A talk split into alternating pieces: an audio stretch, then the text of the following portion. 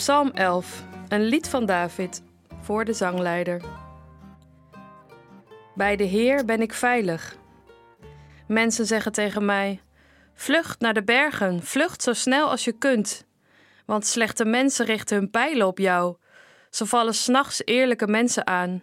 Het recht verandert in onrecht. En goede mensen kunnen er niets tegen doen. Maar ik weet dat ik veilig ben bij de Heer. De Heer woont in zijn heilige paleis. Vanuit de hemel ziet hij de mensen. Hij weet wat ze denken. De Heer kijkt of mensen goed of slecht zijn. Hij haat mensen die geweld gebruiken. Hij straft hen. Hij vernietigt hen met vuur, want hij is woedend.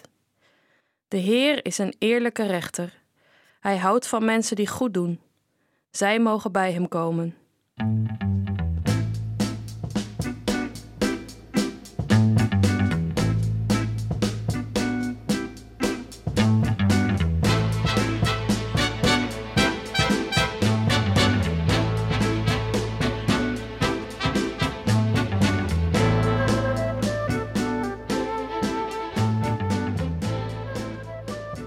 Psalm 11 is, nog steeds, een psalm van David. Dit keer een korte psalm die begint met een mooie toonzetting.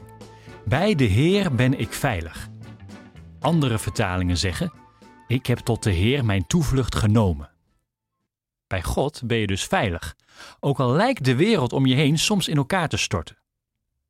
Op wie vertrouw jij eigenlijk als het moeilijk wordt? Je ouders? Je familie? Je partner? Wie kent je? Wie kent alles van je?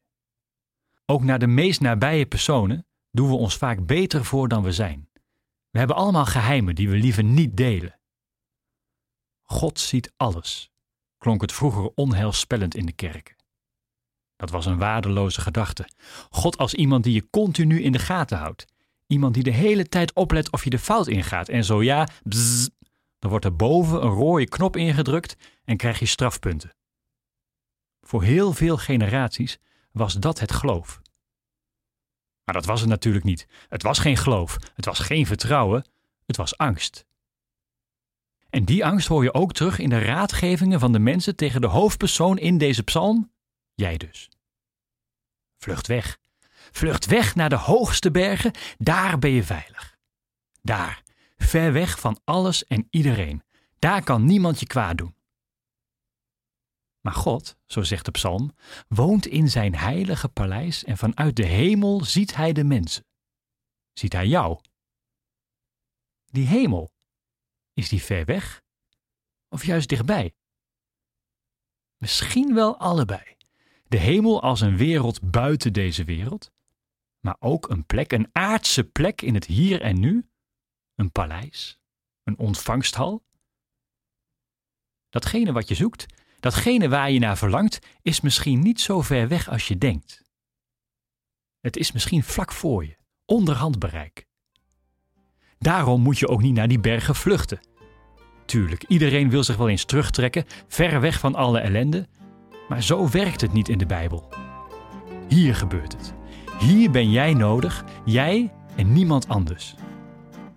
En dan is de veiligheid van God ook niet ver weg, maar dichterbij dan je eigen hartslag.